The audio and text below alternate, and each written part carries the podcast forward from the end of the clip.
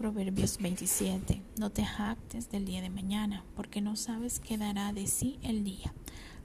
Alábate el extraño y no tu propia boca, el ajeno y no labios suyos.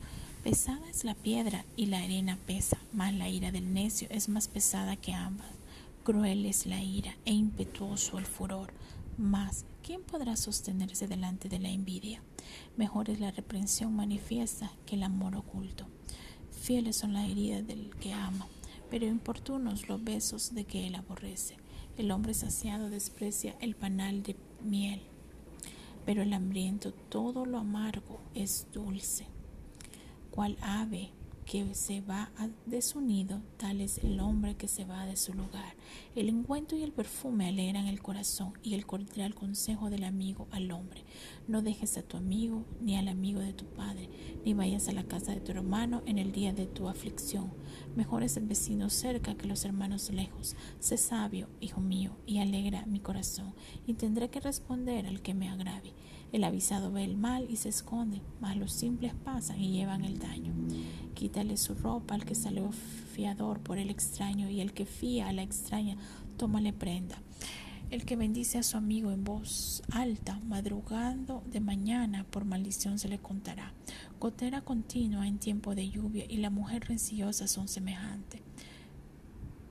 Pretender contenerla es como refrenar el viento, o sujetar el aceite en la mano derecha. Hierro con hierro se aguza, y así el hombre aguza el rostro de su amigo. Quien cuida la higuera comerá su fruto, y el que mira los intereses de su señor tendrá honra.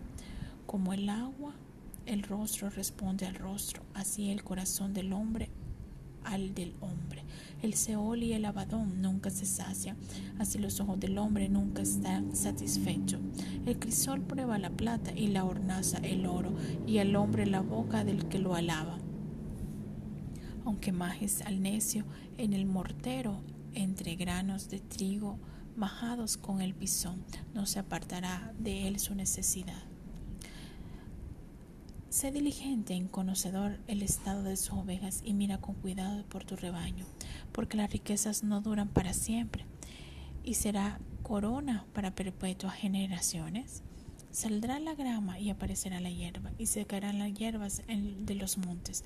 Los corderos son para tus vestidos, y los cabritos para el precio del campo, y abundancia de la leche de las cabras para tu mantenimiento, para que mantenimiento de tu casa y para sustento de tus criadas.